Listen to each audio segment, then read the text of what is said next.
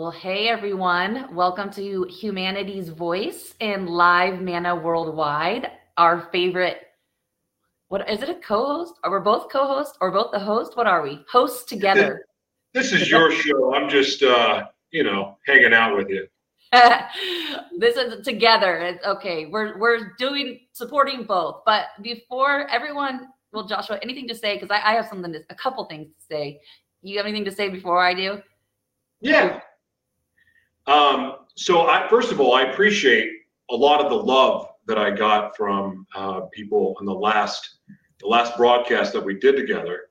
Uh, we've done this is our third one now, and um, but I also want to I want to address the criticism and the, the, some of the hateful things that were said, or even the dislike for um, my my way of being or the way that I do things or say things, and I lost my temper. I don't belong on air and all that stuff. I've done over 500 broadcasts, 500 in a couple years, and this is a childhood dream for me. Mm. I used a talk show as my therapy my talk show before the one I do now was called Gratitude Unfiltered. It was born out of a month long meth relapse. So it was up, wow. it was going on four days, four day benders. I would pass out, four day benders pass out, but it went on for a month. This is after giving my life to the Lord.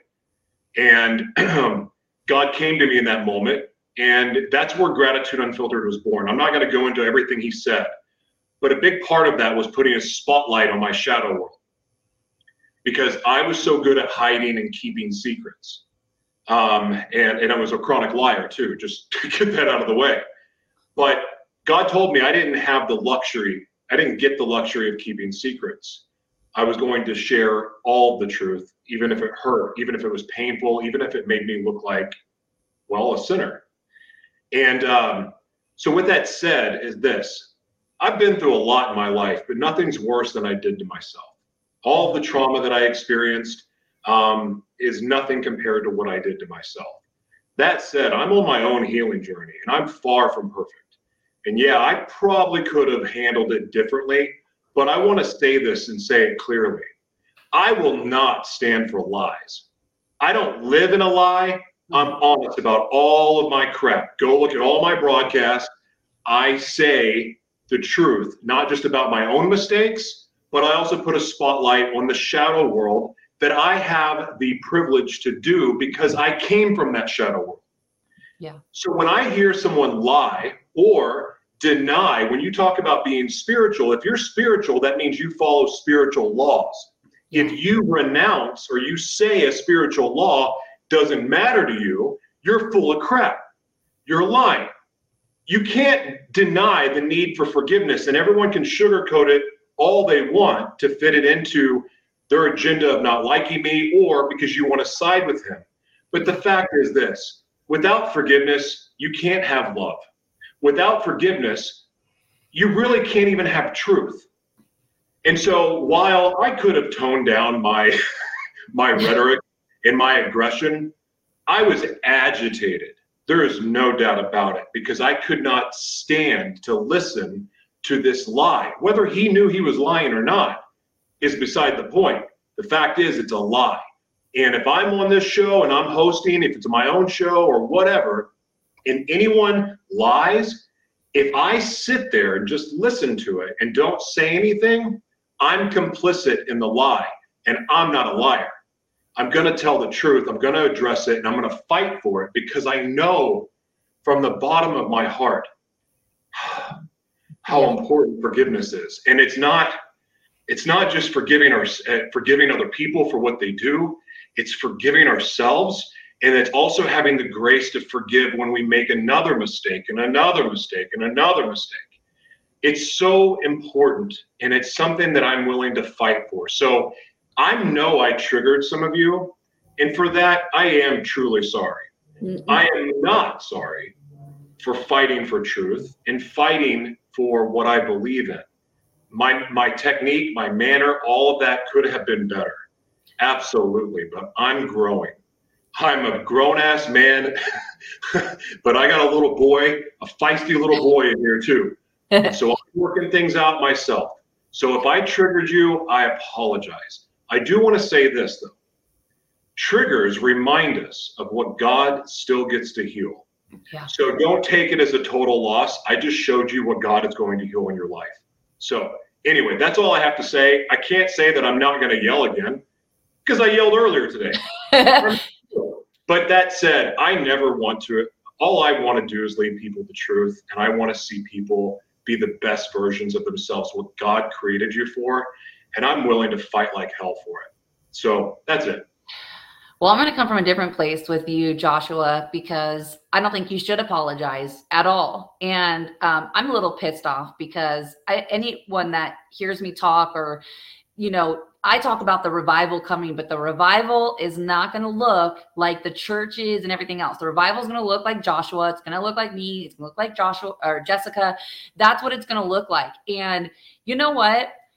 People are uncomfortable because we don't fit in their little Christian box. And so as soon as we are make them uncomfortable out of that little Christian box, they get hateful. I hate religion. And I'm going to tell everyone right now if you don't accept Joshua or Jessica or any of these survivors that have come forward, guess what? You've made an enemy out of me because I am going to stand with them 110%. And it's crazy because Joshua just it's like he just had to do this with me because he was getting hateful messages. Jessica was getting hateful messages. And so i'm i'm here to tell all of you guys i don't give a shit what you think about joshua or how he presents. I don't. And if you don't like it turn it off. And you know what? If you're triggered look in the mirror and figure out why the hell you're triggered. Because there's a reason why what he's doing and saying is triggering you. There's multiple reasons. And you know what? Myself when i'm triggered i have to look in the mirror and say why is this comment triggering me? Why is this action triggering me? There and we are in the season, everyone, to keep accountable yourself. You have to be accountable for yourself. I have to be accountable for myself, and we have to be accountable for our actions. Now, again, I'm I stand with Joshua and I stand with Jessica, and we have gone through hell. And if people don't realize this, and, and maybe you don't if you follow me, Joshua is a survivor himself. And he is very open and very honest with the crap that he has gone through. And you know what? Joshua and Jessica and myself are very similar we don't let people in our lives very easily. Sometimes people get in because they manipulated or used witchcraft or whatever shit they used on us, and we weren't paying attention or we were busy.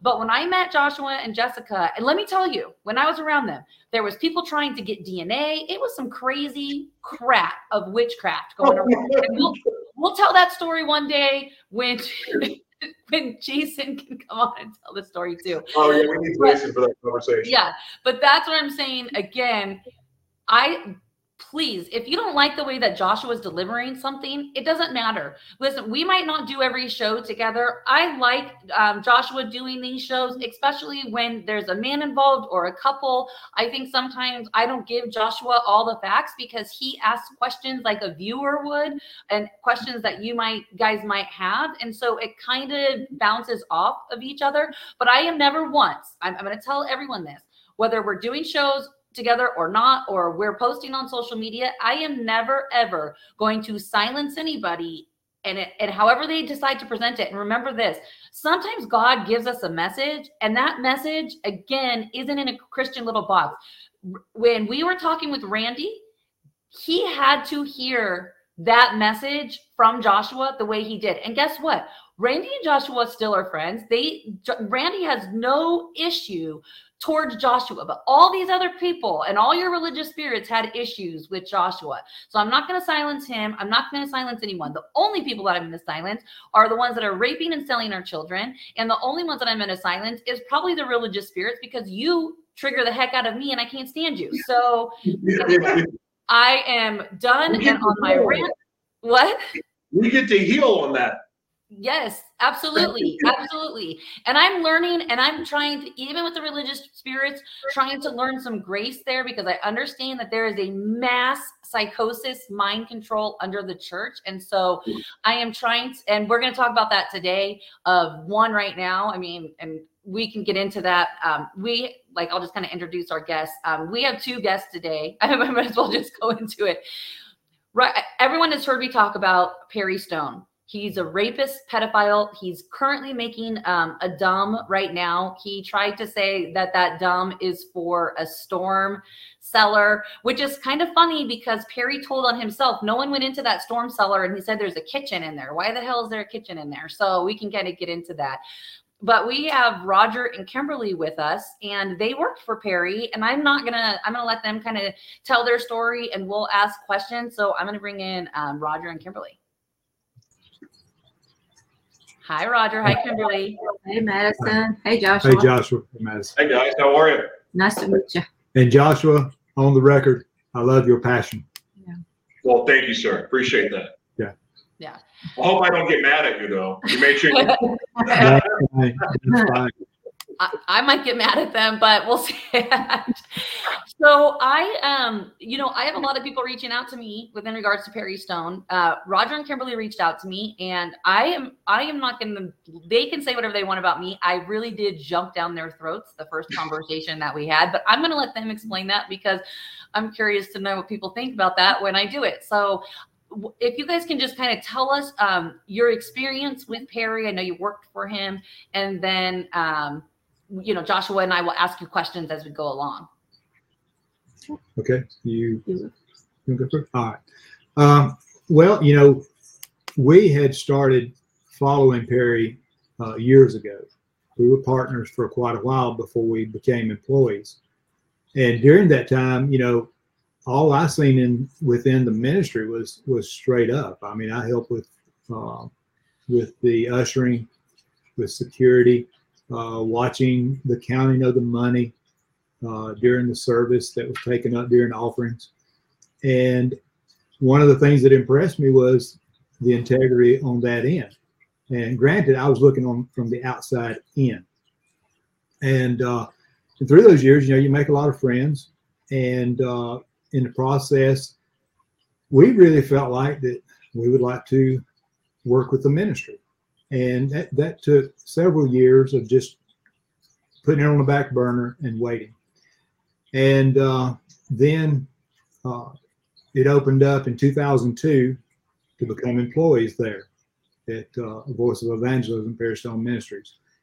And uh, when we did, after about three weeks there, I had something come up, and I had I went to Perry personally, and I can't recall exactly what it was, but I do remember making the statement, "Aren't you glad I'm not a yes man?" And the look that I got in response to that, I realized that you know he preferred yes men. Well, what came up, if you don't mind me? What came up? That's been that's that's been 18 years ago, Oh, okay. or even longer now. So it was like after we were there just three weeks, oh, Okay. and I could not even begin to think about what the what the uh, topic was. And uh, but I was a uh, hired in as a manager, and managing the uh, the it was at first the TV department, which basically we just uh, fulfilled the orders for the TV offers that were taken. And in that process, you know, that I forget exactly what it was, but something came up, and I went to him and, and I made that comment, and I seen that response. I really didn't think that much about it. Kimberly and I worked for I worked for Michelin Tire for ten years. Kimberly worked for Michelin Tire for eight years. I could literally see Kimberly every time we've had a job since we got married. We've been married; it'd be 38 years in uh, Oh, September. wow. Yay. So, you know, every time we've worked anywhere, we have worked with either the same company or we've worked to where uh, it would be the same company but a different location. Mhm. And even in Michelin, when I worked, I could see Kimberly's head off in the distance on her equipment. Uh, she made cable, and I actually produced the wire that made the cable. But uh, in that, you know, I'm, I'm saying this because working with Michelin Tire, they're a very professional company. So you become accustomed to how uh, the protocol, how the protocol works within managerial staff. And so that's that's the way I operated when I was employed at uh, Voice of Evangelism. And when I had an issue, I would always, most of the time, I'd go to the operations manager, uh, Charlie Ellis, because it was protocol. And but that one time, Perry worked real close to us at that point, had an office just outside of where I was working. And uh, so close contact in the early days wasn't uncommon. And, uh, but you know, a, time went on. I did have a, an incident uh, come up with uh, one of the, is a volunteer. And the volunteer was a little gruff. And uh, I made a comment to him, you know, you don't need to be so gruff, you know, and I'm trying to help him feel like I'm helping him along you know, you know, be more positive. Well, he didn't really like my response, so he went to Perry. So, you know, Perry called me to his office and then called me out, you know, for making him upset. You know, so I just rolled with it. And as time progressed, um, you know, I can think of several several times, but one in particular. And I'll preface this one by he did apologize a couple of years later for on this one. Uh, he, he said, I can't remember what it was, but I know I know I was out of line. But the uh, what happened, Kimberly and I was they were trying to get us to get involved with OCI, the Omega Center International. That's the the church, and they were wanting us to get involved, and we wasn't interested. I mean, we didn't feel it, and when I say feel it, you know, praying about it, you know, or, and even just like I, we're not interested. We have our own church. We was uh, streaming it at the time, which was not as popular as it is now, and it was considered like you were forsaking the assembly if you did church at home on the computer. So, you know, but we did what we felt like we were supposed to do. Well, Perry called me. I was in his office, and he started bringing it up. And when he did, I told him, I said, Perry, this has nothing to do with our employment here. Kim and I both do you an excellent job. We work well. This is none of your business. And to shorten the, the conversation, he, he basically made the comment, he said, the Holy Ghost is going to slap you upside the head. and when he did that, I mean, you're like, you're telling me that you need to tell tell me what the Lord is speaking to me and, and my wife you know, we're in agreement, and the word says, How can two walk together except they be agreed? That's how we've operated our life. And I feel like that's why we have a successful 38 years of marriage. And so when I told him that, he it, it really escalated. And I told him, I said, Look, I am walking out. You mentioned this one more time. I'm walking out of this office and we're not discussing it again. Know, when I walked out, he basically told me I had two weeks. He said, Two weeks, two weeks. He shouted it out. So I went to the operations manager and I said, Well, I need to know, am I fired or am I not? So he calls Perry and Perry says, Well, if he wants to stay, he can. And so I just kind of let that one, you know, it, it brushed that one off. And I can uh, think of another situation that, uh, and, I, and I'm bringing up situations where he did apologize. And there's been a couple that he didn't, but these were these were pretty serious. And recently, before I got fired. I'm going to be careful how I don't want to get, you know, I, I really don't want to use anyone's names unless I have firsthand, you know, something that they claimed happened to them. But anyway, I took a stand with an employee, and that employee, uh, his spouse was one of the ones that had came out that Perry confessed. I think you have aired the audio of the confessing with inappropriate behavior with two employees. Okay, my friend was a spouse of one of those, and he um, he's my friend. I don't backstab friends. I stand with friends, and I was standing with him, and and they despised it. And I say they, I'm not Perry, Pam. They they all they despised it, and um, Perry had been to therapy or recovery, whatever, when he went to California. And he came back. So you went on vacation to California on a beach for his recovery? Literally in about two weeks. So Soy Boy Perry went on vacation and that's he apologized in front of a church. uh, uh, yes. So he's discussing about what happened there. And I thought, you know, he had some really good um, testimonies of making, you know, meeting certain people, ministering to certain people. And I thought, well, you know, Wait, hold on. I'm confused. He went to California and then came back and ministered to people because he is. Is Well, that am I? he was ministering to people that was in the program, you know, which is not uncommon. So he went to a program for two weeks and then started ministering to them. Yes. So he was telling the stories, and I thought, well, maybe you know, because I do believe in miracles. I believe in people can make a change and a you know a dramatic change. I believe in the Damascus Road experiences.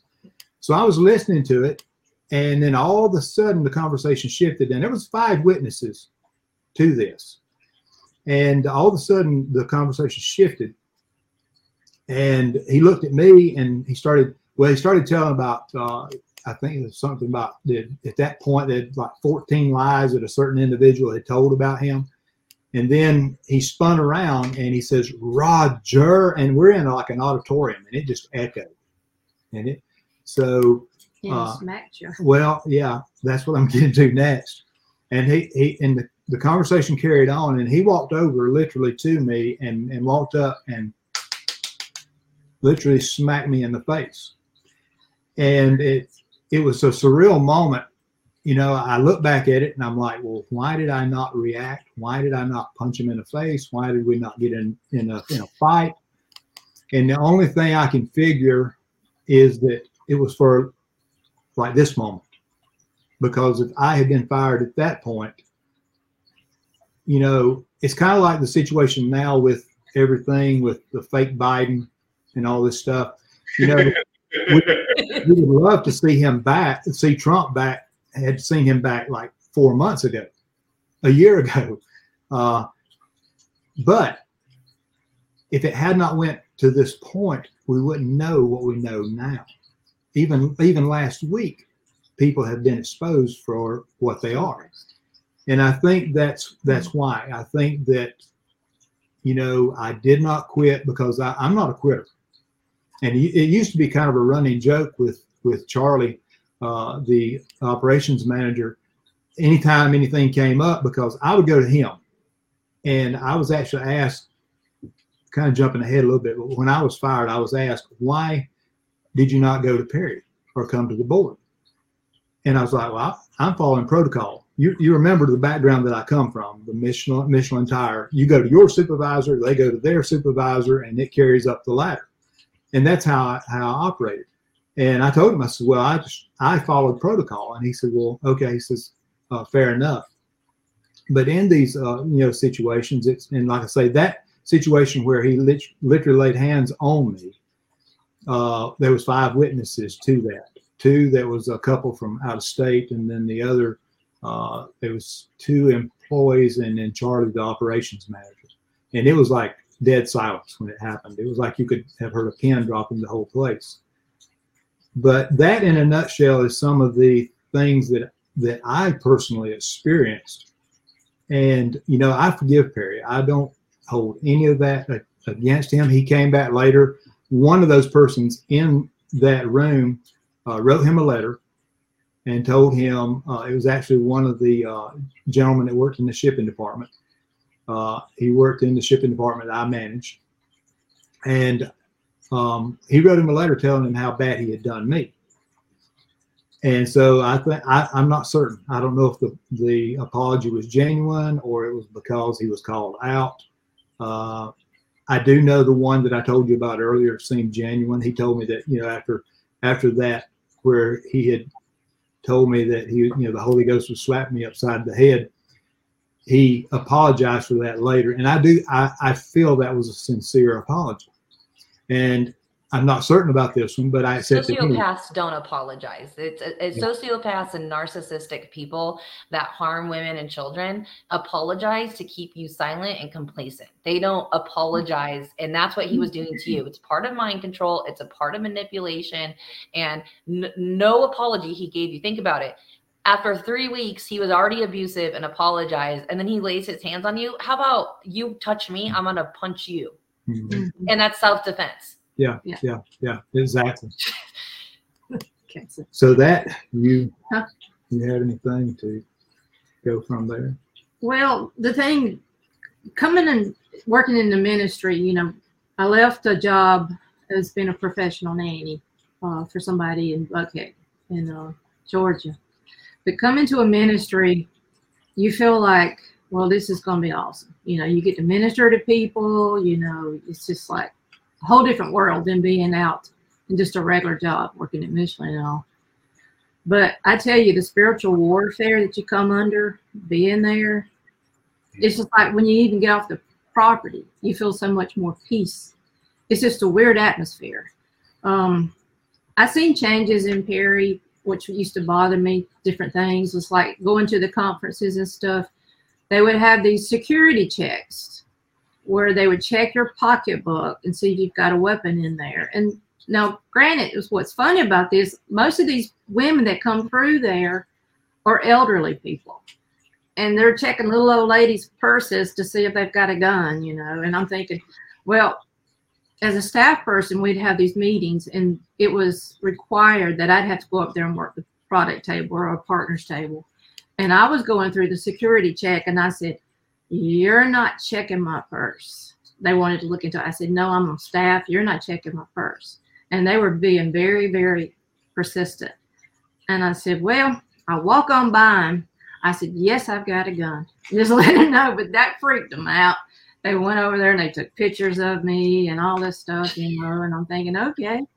Well, the next time I come back up there, I find out about all that. And I tell them, I said, Keep that picture because I don't want to have to keep going through this harassment of just going up there to work. I work here. You know, why are you having to check me? I work here. Well, it's things like that. And then being in staff meetings, um, when Perry first started the Extreme Church, the youth church, he called in a staff meeting and he was saying, This is what I'm doing. I'm doing a youth church. This is for uh, youth only. No adults are allowed to come. It's just youth. And we thought, okay, well, that's interesting. And then time goes by. We have another staff meeting, and it's mandatory now for staff to be there why I don't know. Only thing I could figure maybe they're not paying money. They need some, you know, because youth don't give much money or whatever. You know, maybe it's that reason. I don't know. But he started making it mandatory to come to those meetings and the mandatory to come to the prayer barn, you know, on Thursdays, to come to OCI church on Tuesdays, which he didn't make me because I'm not, I'm hourly, I'm not salary, so I didn't have to really you know, abide by that. But I see some of his reactions in meetings where he would just be, he would just flip. I seen him flip out on Pam a few times. You know, he told her she looked like Hillary Clinton one time, and he said one time he lashed out her, "Why did I marry you?" And um, so I mean, his his demeanor would change. He would come in being nice, you know, whatever, and then he would all of a sudden just flip as a staff, we would have prayer times every Friday. And sometimes he would come in there and he was ready to lash at us, you know. He says, I'm watching y'all. I want y'all to come to the prayer night. I'm watching y'all. I'm watching y'all. And I'm like, well, who wants to go pray when you're being made to come and pray? You can pray anywhere. There's no distance in prayer. You know, you don't have to show up at his prayer barn to pray. You come to my holy barn. yeah, it, it, it's just crazy. It was the control. You felt like you had a noose around your neck. You know, you're just like, you know, I mean, this is ridiculous. This is not what a ministry is really supposed to be like. You know, people think, well, you're coming in the ministry and you're it's you're so excited about working there. It must be awesome. You hear that all the time from people. You know, it must be awesome to be there in that atmosphere. But the control, they don't realize the control that they had upon you. You know, I mean, the control in your life. You know, mm-hmm. I'm like, we got a life outside these doors. We put in an honest eight hours work, and once we leave here, it's our time, it's our life. And he made a statement one time, well, y'all get to go home at five o'clock, but I got to go preach. And I'm like, well, that's your calling. You know, that's your what you're supposed to do. We were hired on to be workers at the administrative office. You didn't have this church, you didn't have this prayer barn, you know, you didn't have any of that when we came on staff. But then you're going to change and not make us come and do these things, you know. Um, did you guys have women that other? I know you talked about your friend and and the recording that I had released of him. You know, saying that he um, went to his vacation in California because I'm not going to call it whatever the hell they called it. It wasn't that. So were there women because this is where i jumped down your throat was like you guys said that you knew or had a feeling he was harassing women and it's like why the heck wouldn't you stand up for them is that why you and i don't want to put words in your mouth but is that why you got fired? Or can you kind of address that a little bit? Well the reason okay when i was telling you earlier about my friend that i was standing up for uh, everything had kind of died down. They had went through whatever they did to settle that situation. And I'm not privy to those those things.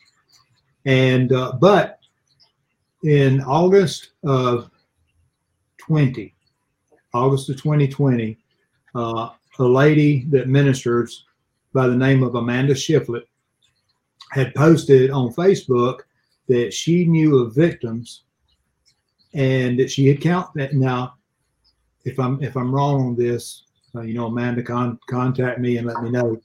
But if I remember the the Facebook post that she had either counseled them or was willing to at least, and but that she knew victims, and so and she called Perry out by name. And if I checked the other day and the post is still there, I don't.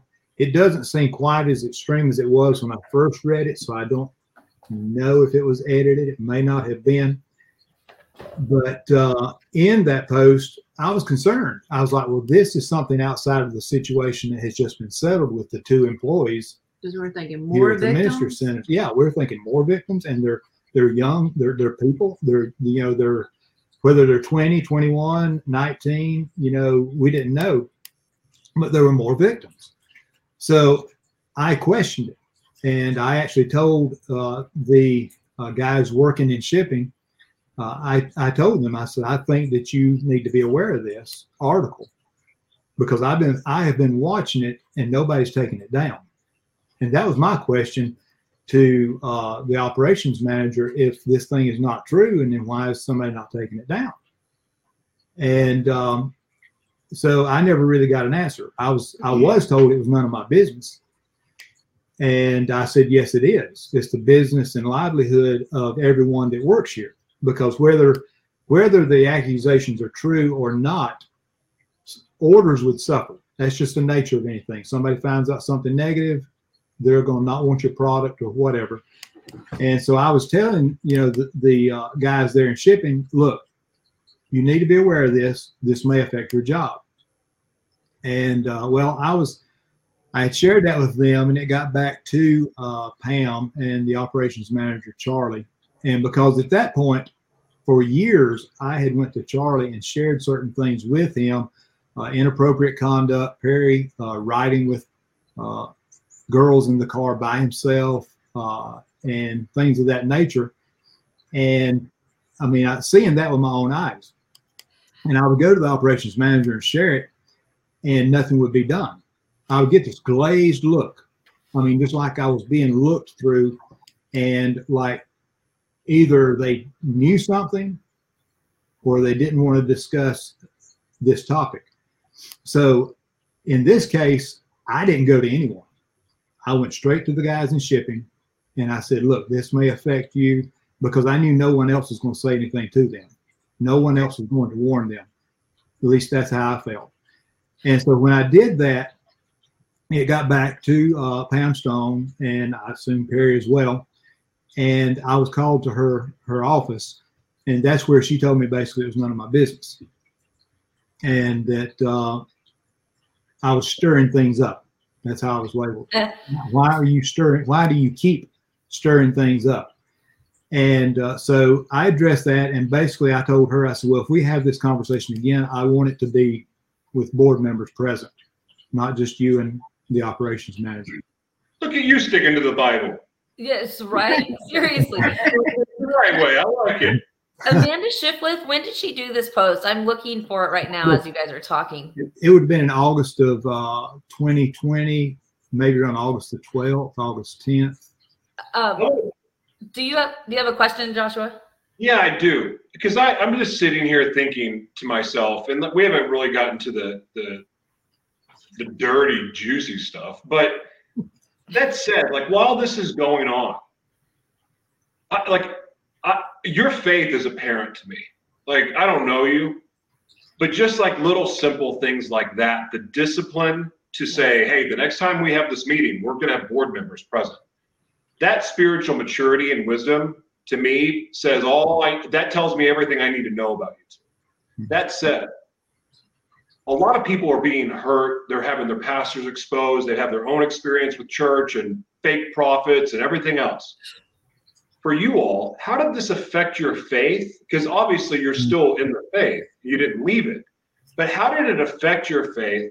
And how did you, if it did knock you off, how did you kind of get back right? You want to go first? Yeah, you feel like you have nobody to go to. Uh, when this happened to us, I mean, it was devastating to say the least. And we had people, few people reaching out to us. We're like, okay, you can't talk to nobody because he's friends with this friend, he's friends with this pastor, our former pastor, so he's friends with this pastor. And I'm like, you can't you can't say nothing to nobody. And then you're thinking, okay, well, I'll try to talk to some family members about it. And then some people just don't want to believe you. They're like, no, this man knows the word, you know, he preaches like no other, you know, he, they just like the way he, he just knows the word. So they're thinking, okay, well, how can this happen? Well, believe it or not, I mean, people can be possessed it don't matter how they know the word or whatever. They certainly can be possessed. I mean, I've seen things happen. I'm like, okay, whoa. So, you know, we had a friend reach out to us and we thought, okay, we'll go. And they said, you don't have to talk about anything. We just want to love on you guys. We just want to love on you guys. So, because we didn't know, you know, what to say, what to do. And so with this, we've never been fired before. Yeah, I've never been fired. so they ministered to us and it was good. We had a lot of laughter, just just loving on us. And then eventually we'd open up and they would pray over us and stuff like that. But it is hard these days because even now we after being fired for so long for so long for a while, we did prayer walks together and we prayed over Perry and them to repent. We prayed on the prayed over the staff. We would pray over the victims that we found out about, you know, because people would come share information with us. We didn't go out seeking it, it came to us. Mm-hmm. So we just took time and we prayed over everybody that we knew, and that helped us. It helped us to heal even more. Um, and then we, after we dig a little bit more, we find out all these people are Freemasons, you know. So we're thinking, oh God, you know, you can't, you can't trust the police, you know, you can't trust whoever, you know, you can't. There's nobody to go to. Yeah. Yeah. A lot of people like that right now. Yeah. For had experiences like you all mm-hmm. are feeling that way. Yeah. Because it seems like a lot of the exposure that we're seeing, like the trafficking stuff, didn't, the human trafficking and uh, organ harvesting and things like that didn't get exposed like we've all been waiting for for the last few years. Mm-hmm. But it seems like what's getting exposed and that they can't stop is the church. And it almost feels like that's by by design uh, to get people where we're at now, where it's like, well, who do you trust? Mm-hmm. Everybody feels like a fake prophet. Mm-hmm. Like I, I, we were saying this in our live earlier by Jessica and I, that I would rather hang out with porn stars and prostitutes and drug addicts and yeah. drunk and everybody else because at least I know what to expect. Unpredictable. Yeah. But that, like, hey, I know how to I know how to navigate this. But when you're prophesying over me and speaking into my life and laying hands on me and freaking like stuff out of the Bible I've never even heard before, but I know it's there because it sounds like thou, thou art stuff. And it's just, and, and, and it just, all this praise and worship and hallelujah, hallelujah, praise the Lord, praise the Lord, all that over you. And it's like, it disassociates you to this, yeah. well, wow, they're really holy because they said hallelujah 15 times in a row. Makes yeah. no sense to me, but they did it. And it's like, how do you know? How do you know when people talk about discernment all the time? But my God, I mean, every time I think my discernment's on point, there's another situation that I've gone, oh my God, how did I not see this? Yeah. And I feel alone. She feels alone. What do you do? And like even with Madison, who I know that we're on the same page, but it's like we're all alone. And now you guys, we're all alone together. Yeah. yeah. What do we do? What do we do? Because the my my feelings about what's happening in our faith and it happening amongst Christians, because Christians haven't been on the same page since day one. But that said, we're supposed to the world is going to need us. They're going to need us living our God given purposes, being who we were created to be, serving, being the hands and feet of Jesus. And yet at the same time, I'm worried that you're going to try to cut my damn hands off. What do you do? Well, the real church, I think, is rising up. God's going to use the people that people would never ever dreamed of, the no name people, because you know Jezebel is a strong spirit. It deceives the very elect. You know, it works through these ministers a lot of times. And I think people like, you know, you guys that that's that's the body of Christ. That's the real That's church. That's Yes. the true church. It's not these churches that you go into these buildings. You know, it's like Madison says, you know, God hates religion. He's not about religion. He didn't send his only son for people to have fire insurance. He sent his only son for us to get back what we lost. that was dominion. You know, we lost the dominion to rule and reign here on this earth. We've been Right. dumbed down by all these pastors that have been just kept us sitting in a pew, giving us these little stories, not equipping us what we need so we can really go out into this world and fight the fight. Yes. Mhm. And I I- think when I think you're right, we are the real church, and people like Perry Stone and Pam Stone, and that have done these crimes against humanity, we start shining a light, light on that. Perry goes around and threatens everybody, right? Yeah, he did it with one of my followers. She had posted um, a Twitter video, uh, went and drove by his property, posted it, and then her they threatened to arrest her. Okay, just by posting it on Twitter. I had reposted it. They then then threatened to arrest her. Okay, this is a property you can drive by and and do recording of. There is nothing illegal about doing that. No. Her pastor, of course, I don't know her pastor. This is pure pure pure speculation on my end, but I guarantee you her pastor's probably a part of it because he advised her to do a public apology on Twitter. Why the heck does she need to do a public apology? Because they put us in a state of fear. When we mm-hmm. realize that God does have that authority over us and not some sinner pastor or a, pa- a pastor, because I don't even believe that these they have the right to call themselves pastors. They are committing crimes against humanity. Is that we start building a light on it. And the people like us, like all of us here, and Jessica that's sitting right there. I know y'all can't see her, but she's sitting there. You know, like that we come together and our army gets built together. And our see, there's just I love it. Like that's where we build our army together. It's yes, we're alone, but you know, I gotta tell you, you know, even with Joshua and Jessica, there's been a couple people that have come around us one I could see right away with Joshua and Jessica, and I even said to them, "Who the heck is this lady?" I'll say her name. Her name is Aurelia Moore. She's the biggest con artist out there. Okay, and so you know I could see that, but I could not see the cons that were around us, and that's the thing when because when you live in in sin and you chose sin, and then you live in darkness for so long, you can see that. So when someone presents themselves as light like these pastors and these preachers that's why people are getting so deceived that's why i've said for months now turn off all social media turn off and turn off your pastors frankly i would say don't even go to your church for a month and just pick up your bible and read and see if god shows up more on your couch with your bible than go into that church Mhm. What do you what do you all feel about that statement? Because there's been some people that have said like, well, it says in the Bible we're supposed to go to church. It doesn't say that. No, it it says we're to doesn't say that. gather. Well, the uh, word says actually where two or, yeah, it says where two or three are gathered. You don't forsake the assembly because Yeah. you're you're We're not forsaking the assembly because they're two or three. I mean, I will even take it further than that because Please do. what if you were out on a deserted island?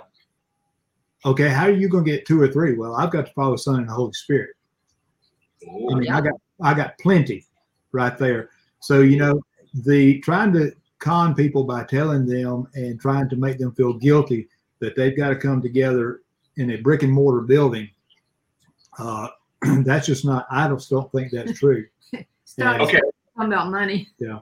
Well, let's talk about th- let's let's go deeper to this then, because one of the things that we've had a hard time with because we have been very turned off by our experiences with with the church as well, and I'm under the covering of a church that I will go to every day of the week. I, I'm I, I'm proud to be a part of that ministry in Oklahoma City, um, and they and they've got their own issues. I mean, because every church does because we're human, but kids. Like part of what our resistance was because there was an incident that we found out about at the nursery of the church that we were going to of somebody that was inappropriate with a child there.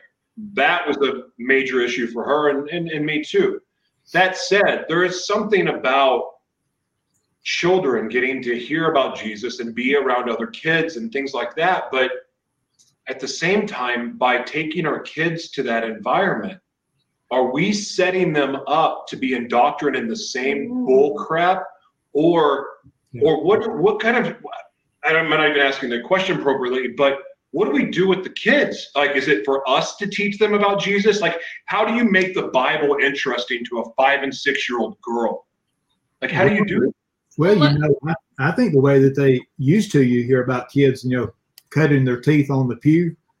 You, Yeah. You have now what what you have is the children and the family being segregated, and then your children are going off, and someone's ministering to them that is a pedophile, and you're having to take those children back home. They've not they have not experienced a uh, divine experience with you and I think the children need to be staying with their parents through the. If you're going to go to a service, the, the children need to be with their parents. Sure. Well, and I see I'm with you on that. I mean, look at this church of Perry Stone. This pedophile, right, rapist, has a church, a school, businesses. And so what? We drop our kids off, and because these con jobs have conned the people, you know, I can't listen. My I have a little one. I'm not gonna say his age. I have a little one, and he always wants me to. I got him a children's Bible, and he wants me to read it. And when I read it, I have fun reading it to him and read it like out mm. loud and and he enjoys it because when you're reading anything whether it's dr seuss or the bible and you animate it for a child they're going to want to hear it and listen to it but taking them to again these churches and you said it greatly is that it they're segregating it. It's the same thing with the school system. We're segregating our kids from us. We don't there can be don't get me wrong i know that there are some amazing sunday school teachers out there just like mm. teachers. But on that off chance that there is one or two like he just said in the the church that there was an incident and joshua and i believe way different views on this. I, maybe i don't know but I, we've never talked about it but here we go. I i do not believe in being under a covering of a church. I do not because i was trafficked through these churches i was raped by these pastors. I do not believe in being a covering. I believe that it, my covering is god. I believe for joshua and jessica Jessica is his covering and Joshua is her covering, and they are accountable to God and then to each other in their marriage, just like Roger and Kim, you're accountable. Because I'm not married, I am accountable to God, and my children are who I'm accountable to. And mm-hmm. so go ahead. I know Joshua, I know it's I can see your No, no, head. no, no. I, I, I'm just saying I agree with you. You're actually yeah. right. I, I mean- I, am not going to retract my covering because I love my pastor. But that said, what you're saying makes way more sense to me. Yeah. Mm-hmm. Right. But doesn't make mean that you can't get wisdom because there was a situation recently and my old pastor in Colorado, I sent him a message and I said, I'm very confused on this situation of something that had happened in a church. And because I don't go to church and I don't know the politics of the church and, and whatever, I asked him the advice. It doesn't mean I'm under his covering, but I also know that you can get wisdom from pastors that are are good pastors. You know, I mean, but let's let's circle this back around here because you know my my issue with you guys when we first chatted was you know you left but victims have come to you guys and talked to you and whatever. You know why are you just taking a stand right now? And like do you feel any accountability whatsoever that these victims that he continues to harm and the people he continues to threaten like what i mean do you feel any accountability for that? And is that am i asking that the right way? I, joshua i think i'm it's coming out wrong. No, I think uh, I think that you're what you're asking is just fine. Um, over time, we didn't see the severity that it is.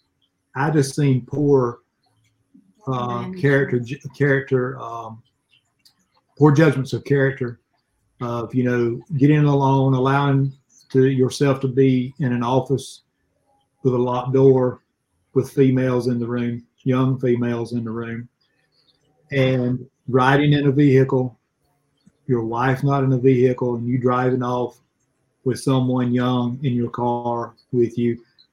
I seen things like that, and You to be did- honest, to you be and to be honest, yeah, I did. I brought it up, but the thing, I had no idea your testimony. I had no idea it was that evil. I had no idea. Now, if I had have, I would have stood up and out louder. But what I did do is I went to the operations manager, Charlie Ellis, and I told him Perry does not need to be doing this. It's going to bite him and it's going to hurt everybody. Mm-hmm. And and when, at the time when I thought what I thought bite meant was that someone was because I had I had to be honest, I had not discerned this type of evil that you have told us, and uh, and that's where I'm like with Joshua. How do we get so duped? You think you you know you get discernment. I can t- I can have the Holy Spirit say, "Don't go to that side of town. Don't turn down that street," and I hear it. Why did I not know this? And we would go, and I would go to the operations manager, and I would tell him "Du- this, this, and this. And I even had a situation where we were cleaning upstairs, and uh, cleaning out uh, Perry's old office upstairs. And uh, one of the employees and myself, we found this little token, and the token was a lady's huge rear end. It's a heads and tails token, and huge boobs on the other side. Well, I thought this is crazy. This doesn't even need to be in the building. This is a ministry. It doesn't even need to be, be in the building. So I take it down to the operations manager and I hand it to him, and he just rolls his eyes. He rolls his eyes, takes it, and to my to best to the best of my knowledge, he took it and put it back where it was. And that and that's all that was done.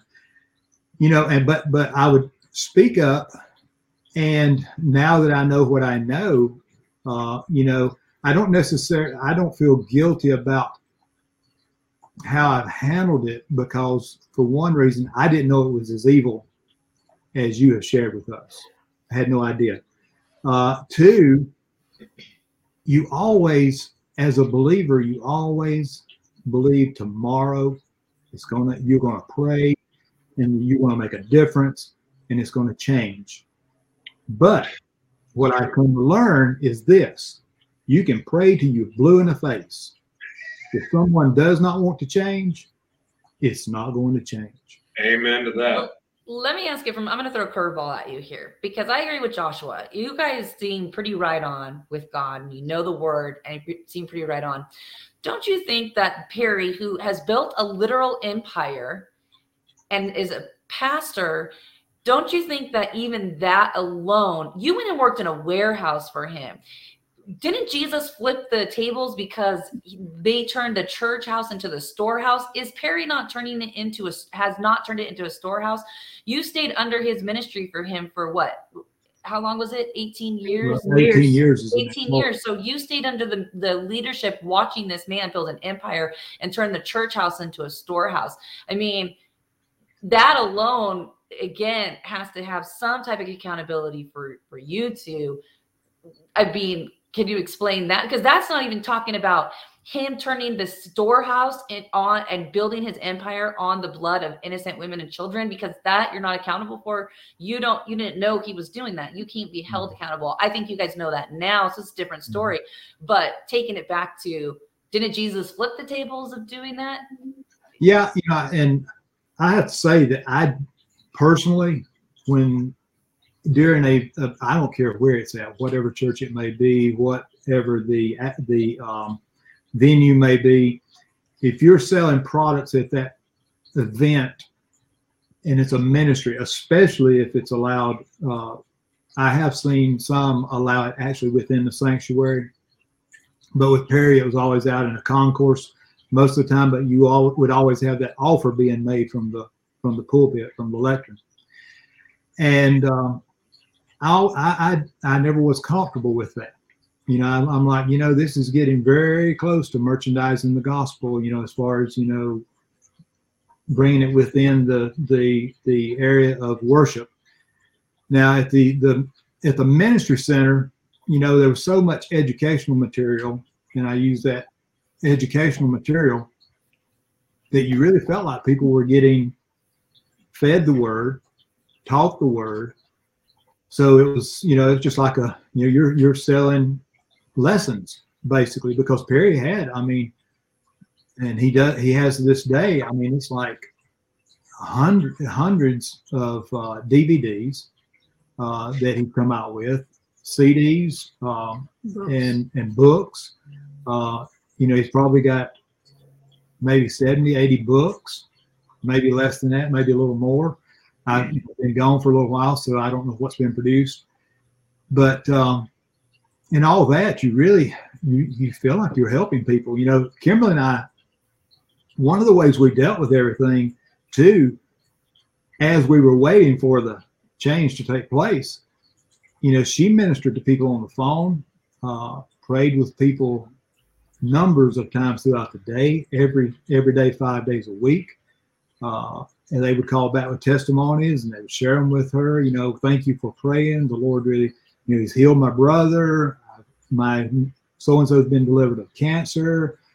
And you seen, I, mean, I seen every. I mean, I would walk by Kimberly's office and I would hear her praying, and it would, you know, as a husband, I, I felt real proud because I could go. She didn't know I was listening but I would go by and I would hear her praying intensely uh, with these people. And then I myself, I can think of one gentleman that worked for UPS, and he was going to get a he he was looking his his marriage was falling apart. He was looking to get a divorce, and every time he came in, we would talk about it. I said, "Man, don't do it, don't do it." I said, "You will regret it. Two three years down the road, you're going to regret it. Don't do it. If at all possible, make it work." And now I see him on Facebook. He and his wife are going hiking. They're going on trips, and they was able to work it out. So we had our own ministry within the ministry. You know, when people came in, I would minister to the UPS guys. And when I say minister, words of encouragement.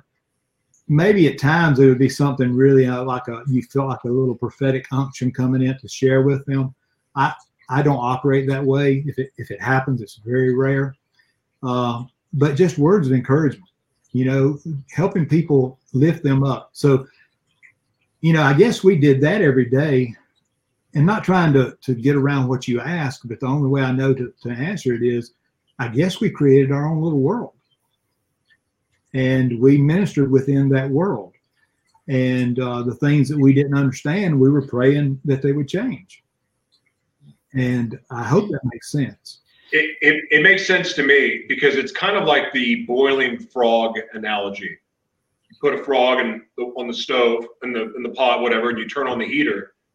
That frog is going to stay in there until he boils to death. Yeah. And what I mean by that is, you go to the church 20 years ago, and it's some kind of way you feel good about it. You've been hired, you're working, you're being indoctrinated into the system, and sometimes that happens and you don't even realize it because you're going through their training, all that. You have all the excitement and the enthusiasm about being a part of it. And then years go by, and yeah, you've already addressed that you notice some things you weren't comfortable with, but you're already in it. Mm-hmm. And I can see how that would be hard because even like when I started to see that with one of the churches I grew up in in Oklahoma, I never thought anything about it really. I, I didn't think about it for that same reason because I went there when it was at a convenience store and then a movie theater and a school and then it goes into the big auditorium and then all of a sudden then the technology is like whoa and the speakers are like whoa and then the laser light show and then i'm like wait a second this is a freaking rock concert now is yeah. this but then you see all the people that are you know praising jesus and all that other stuff and then it, it took me years to go this is all manufactured this is a synthetic experience. This is not the Holy Spirit. This is the air conditioner blowing up my butt. Yeah. It, you know, I mean, it's like it's it's all part of the show, and then learning how how the production side works. They're here when the camera's there, and they know how to move. You you it, it takes a while for some to see it, especially if you're somebody that asks questions. Yes. And starts to and questions the narrative or something doesn't feel right. And here's the thing for me, uh, and you guys may disagree with this, but if that's easier for me to do now because I question so much about what's been removed from the Bible, how things have been translated, uh, how things are different. I mean, Jesus, the letter J wasn't even invented until the 1600s. So, like, Are we when we're crying out to Jesus? Are we re- like does words have power? So if Jesus' real name is not really Jesus, then who the hell are we talking to? I mean, I have all these questions, and some of the questions make no sense. Some of them do. But the fact is, it's easier for me to step look at these situations now, but you guys are in it all day, every day. So I want to ask you something else. Like, is it just that you got fired for speaking out, or did you guys see other things? Or when you were hearing stories about the inappropriate nature of what was happening there, what exactly was it? Did you hear about the underage stuff? Did you hear about same sex stuff? Did, what, what was it exactly that you heard?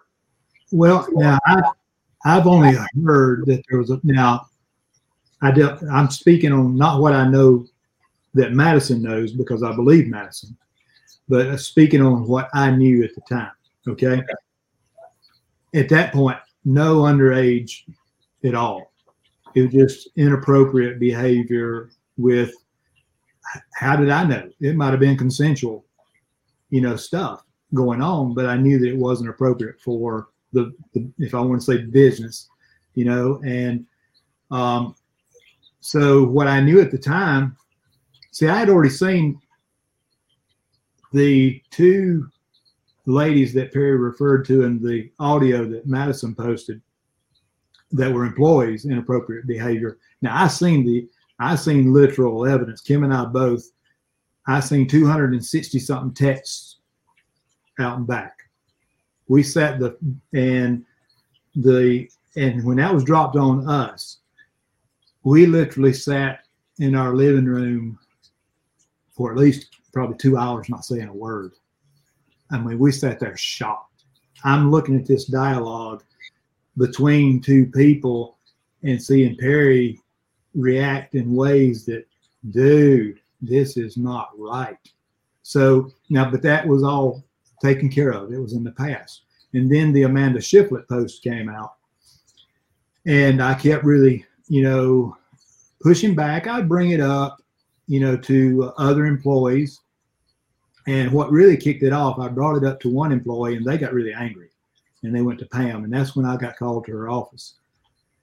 And then, you know, they, I got a uh, message one day, uh, it was in September of 2020.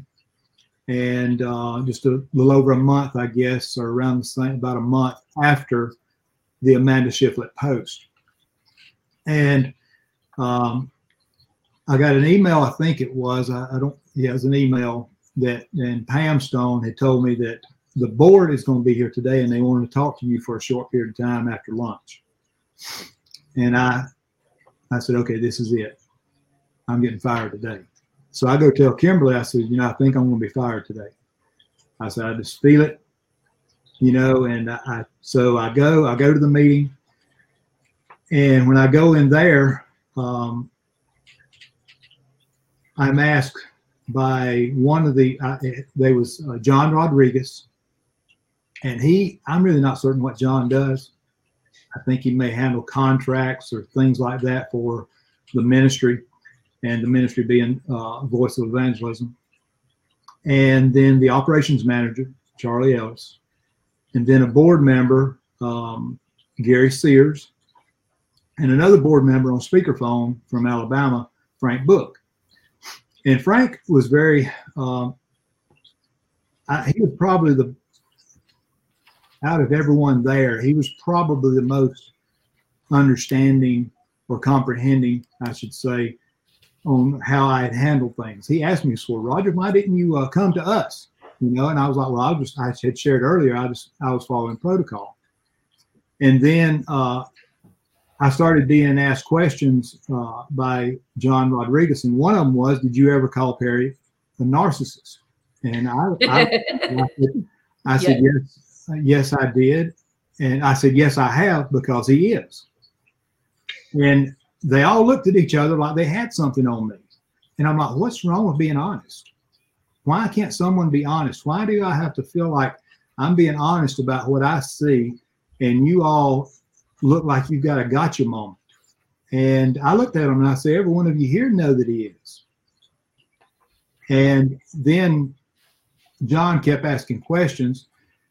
and I made the comment that, well, I think you're just trying to, you know, you're trying to get me uh, twist my words. I think that's what I said. He said, no, you're doing it yourself, you know. And I was like, well, how's that? I, I, suppose it was how I was answering things and uh, the questions that he was asking. But anyway, I just told him, I said, look, I know why I'm here. Just get it over with. And he says, well, today's your last day. And uh, when he did that, he says, uh, when he said that, he said, do we need to call your wife in? He, ha- he didn't even have the respect for my wife enough to call her Kimberly. She'd been an employee 18 years. And he said, do we need to call your wife in? And I, and I was like, why? Is she fired too? And he said, yes. so he didn't go to you and fire you? No, no, she has done nothing. Nobody came to me. She has she has not she has not done anything, you know, at all that would even uh, well, I didn't do anything that merited merited being fired. But uh, when they said that, I've never been fired before. Hindsight's twenty twenty. I would have probably took twenty or thirty different routes than the way I did it. We uh, I went and told Kimberly that we were fired. And at that point, I had uh, James Bradford, yeah. the deputy sheriff, following me around the office like I was some felon. We were escorted out of the building. Yeah, we were escorted uh, out of the building by him. Armed deputy sheriff. And, uh, you know, and what's funny, I think about it now when um, I was gathering everything together to take it out to the car. Uh, the operations manager, Charlie Ellis, says, Is there anything I can do? Can I help you carry anything out to the car? And I'm like, You just sat there in a room and let someone roughshod me over what you know is true. Because I had had over time, when I had had conversations with Charlie, the operations manager, things were so difficult for him. I had literally I mean, I've seen this with my eyes in front of me, in front of me, literally break down and cry because of the pressure that he was under being the operations manager. And so I'm, you know, here you are. You couldn't say a word to me during or or stand up for me when I was being fired because he knew he knew that I had Kimberly and I both had 18 years of exemplary service we had done nothing but want to do everything in a professional way and um, never say a word but then when we get to the point of having to put our things in the car you want to offer to carry them to the car for me i'm like i just said i just shook my head i didn't know how to answer it i just shook my head and dropped it and just went out the door um, yeah and when we drove off the property as soon as we drove off the property Harry called a staff meeting. And he was like, so Roger and Kimberly just resigned. We resigned. Yeah, yeah. Yeah, it got back to me. Someone had, had reached out and said, as soon as you had no more and got on the highway, he called a meeting and told everybody that you resigned. And that's a lie. So yeah, that's a flat out lie. And uh, we we never resigned. We were fired. I actually uh, received a letter uh, from Pam Stone back in April uh, that I gave Madison a copy of, and a letter back in April basically apologizing and for how everything was handled.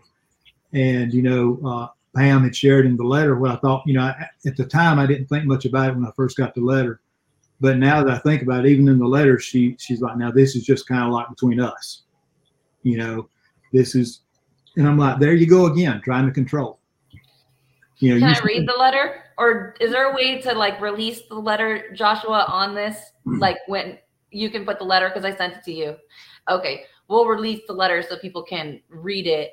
Um, the letter. And my question too is why is the the corrupt sheriff there for two employees to escort you? Like he was just there randomly, the sheriff. They called him. Well, he is a.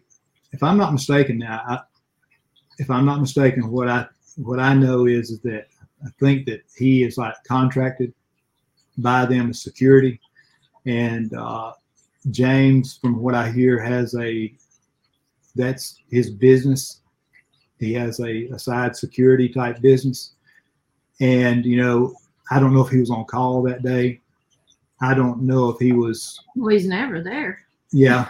Well, it was it was odd because that morning started. I did wonder why James was outside and he was walking out. I could see him going up and down the sidewalk outside of my office, and I thought that was odd. But now I know why. He was called in, I guess. You know, in case us rowdy people got you know out of hand. I don't know. I would love to see you two out of hand. Yeah, I- seriously, don't mess with I can't even picture it. Uh, Joshua, were any last questions for Kimberly and Roger? What's next for you guys? What does uh, God have on your heart to do now? That's a good question. uh, we, we- Share of your uh, private uh, security. yeah. Uh, we actually uh, for the we had the opportunity and uh, my mother-in-law's been very very gracious to us and we took some of our uh, savings that we had and we decided to um, make other investments with it but we took a portion of it We had to because they didn't pay unemployment, so we had to draw off our savings to live off of. yeah And then when that kind of ran down, my mom stepped up. and Yeah. she's been Yeah. she's been been there for So us. So in the past year, uh, I created a BitChute channel and to basically basically share um, truth videos and about you know the election, about the um, fake COVID, all this stuff, and so that's been fun. Uh, I did that something I've never done. And, uh, Yeah. and then during the process, we got hooked up, and I forget how I found David Straight. But uh, yesterday, I just I sent off our first round, the affidavit of uh, repudiation. So now we're officially on the journey of becoming state nationals. And so during that time, because that's you know that's a lot of studying. I actually took uh, transcribed David's one of his. Uh, Hold- Hold on, hold on, Roger, because there's gonna be a lot of people that don't understand what you're saying. So let me Yeah, explain very quickly, because Joshua doesn't understand. We, I'm gonna get kicked off of social media here. Um, we are when we were born, we were born into a corporation known as the Oh, United States of yeah. America. So we're born into a corporation. There is a process to get out of that corporation. It bec- it's becoming a state national. There is a guy by the name of David Straight, and then there's also um, a guy Bobby Lawrence who um, teach you how to become a state national. You get all the paperwork to remove yourself out of the corporation. And so when you're out of the corporation, you don't pay. Um, first of all, your house is paid off if you own your house.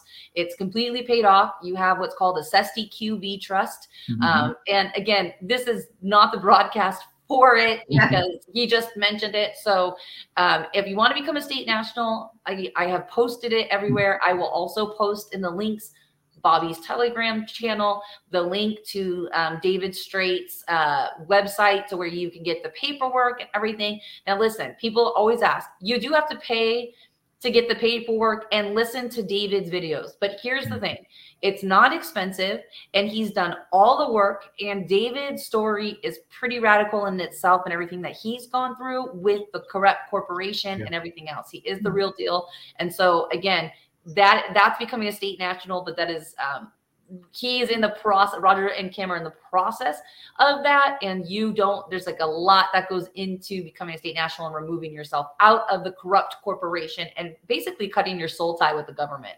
yeah Mhm. yeah yeah so that in nutshell is is what we're doing. Now the next um, i really don't know. Um, you know we've been praying and, and always um, Yahweh's always you know it's, it's he's always opened it up.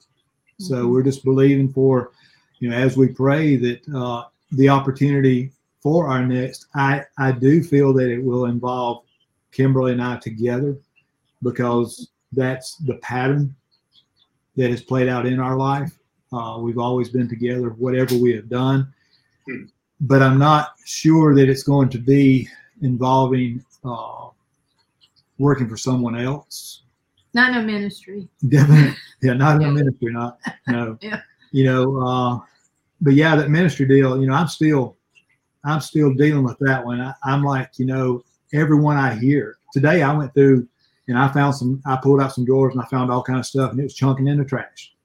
I was chunking all these things in the trash, even this morning, things I had ran across because you know I'm just trying to purge my mind. You know, we've been lied to. Yeah, and it would still be going on if it wasn't for the friend that Roger stood up for because he's his friend is the one that found the text. That's the one that put a halt to it because Yeah. that was still going on. Even when he was in Hawaii with Pam, he's still texting, you know, can't wait to get back, you know. So it would still be going. He was made to do the apologies and all this stuff. That that was all made to be done. So Yeah, if it had not been for him and, and Madison, you know who I'm referring to. that's why he hates him so bad. Yeah, if it had not been for him uh, standing up, that's what kicked the lid off of it, Yeah. and and you know started this whole journey and process. And now they're getting threats. Because know. see, I felt like reaching out to you, and what's funny is is everybody there's a lot of people think that they have a gotcha moment on me because of what I posted to you through Facebook Messenger that got tweeted. Well, there's nothing there that was secret. And what's wrong with me reaching out to you because I felt prompted by the Holy Spirit to do so. You know, they're saying they're going to get you. And Well, you don't have any yeah, non-disclosure agreement, right? You don't have an employment no, agreement that no. you. So I mean, they can't listen. We live in America. The last time I checked, and we have free speech. So I, Exactly. you know, I mean, unless Well, Facebook. Not on social media. And it's seriously, seriously. and it's Um, got back, and it's got back to me.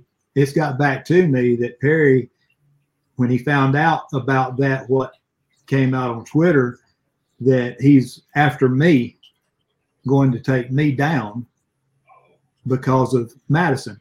And I'm like, Because do they you- can't get me what? what did I do? How, I'm how, how, am I- how do I fit in with what happened to Madison 20 years ago? You know, so uh, you know these these threats. You know, um, I don't like threats. You know, and it's uh, and you know, don't don't threaten me. You know, do not threaten me. Yeah. And uh, you know, because you're you're you're not only threatening me, you're threatening my wife. You're, you're threatening those around me if you do that. And uh, there's two. I got a, a little a vague text earlier in the week as well that uh, I shared with Madison that basically you know warned me uh, you know to watch you know that she might not be you know on the up and up so to speak. But you know I believe Madison, and I believe these survivors, uh, and I think it's time that we all pull together and support these survivors. And if I could say anything as we close, it would be this that these victims need to speak out so they can become survivors. That's right. Yes. And that's that would be what I would have to say to those people that are listening because there's people out there that can speak out and not don't be afraid. You know, you're you need to fear Yahweh who created you and can take you take you to be with him. You know, don't fear uh, these vain uh, threats.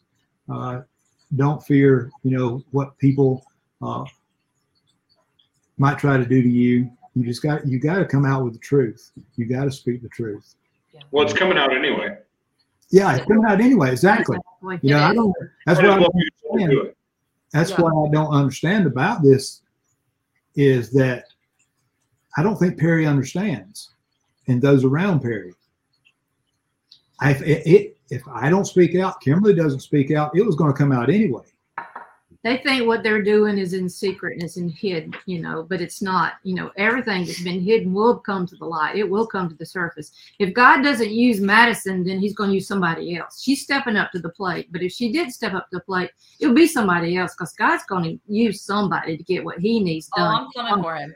TikTok, motherfucker, I'm coming. yeah, Yeah, I said it. So, um, if you were uh, a victim of Perry's or anybody, you can reach out to Humanity's Voice at protonmail.com. And then I also know you can reach out to Joshua and Jessica. How do they reach you, Joshua and Jessica? Website right below is the easiest way to find us. Uh, yeah, livemanaworldwide.org. LiveMonoWorldwide.org. Yes. Joshua, any any last thoughts, words? No, I just want to encourage you guys moving forward. Um, I think, I believe in my heart that you guys are going to have a huge influence on other, the new, well, like people like Madison and I, my wife, you guys are going to have a huge influence and impact once these wounds heal and this stuff settles. You guys are going to find yourself in the in the new church, in my opinion, uh, and it obviously will look a lot different. But you guys are going to be a really good, uh, strong sounding sounding board um, and that wisdom that you have and that experience to help help prevent history from repeating itself. Yeah. So I, I, believe that that is that's going to happen for you all. So I, I just I, I, appreciate you guys uh, speaking from your experience and, um, and and thank you for for doing it because I can only hope that it will inspire other people uh, to not just speak out about the things that hurt them or that have caused them problems or any injustices, but also to still have a loving heart after it and to not, you know, doubt God and doubt uh, Yahweh, to, to, to be able to stay true to your heart and the, and the man that saved your life, Jesus, mm-hmm. Yeshua. And uh, so I, I thank you for that because for, for a lot of us, especially me, if I was in your experience, I can see myself lashing out. I can see myself to, throwing tables, setting things on fire, and like all of it. And you guys have seemed to handle this with love and grace, and even your attitudes today are encouraging, especially for me, because our, my wounds with the church are relatively, even though there was some younger stuff, they're more fresh.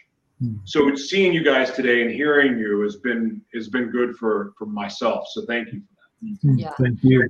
I agree. I think that you're definitely going to be part of the new church. And even that there's victims coming to you guys now, that just being uh, like Joshua said, a sounding board for even them right now and listening to them and letting them be heard.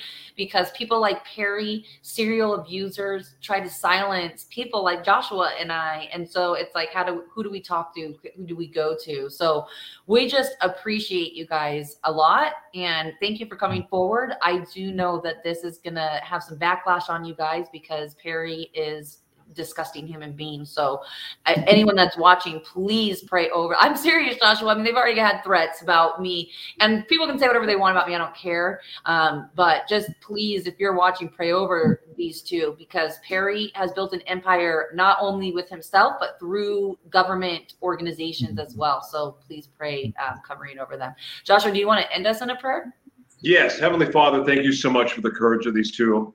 Uh, I just pray that you just provide protection for all of your truth speakers, all the people that right now are getting the courage to speak out, that are feeling the fight from the enemy. I just pray, Lord, that you lift that off of them. Uh, pray that the, that, that the anointing that you have for your warriors, your chosen people, and the ones that have even been recently hurt uh, from new allegations, or not new allegations, but like new traumas, Lord. I pray that you step in immediately and heal them because you have a purpose for this. This awakening, this this this this evil being brought to light is part of your purpose, Lord, because the only way that we're going to heal is with truth. So, Lord, I pray that everyone that you have chosen to be a truth speaker gets a supernatural dose of courage, mm. of bravery, of, of, of, of their own truth, and and Lord, that you put a place a shield of protection over them. And so thank you for the opportunity, Lord, just to broadcast and to, to, to, to be given this blessing to help deliver truth.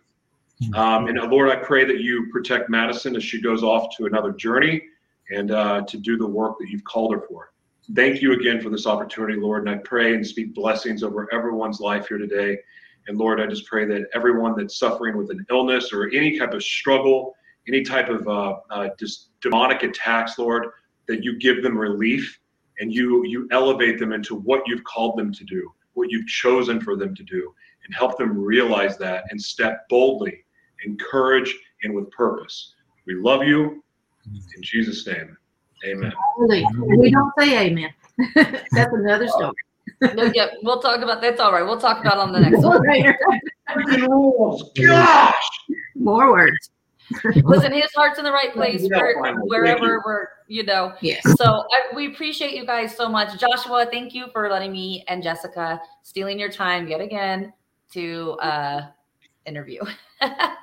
Thank you, Madison. Thank you. Bye all. Bye. Bye bye.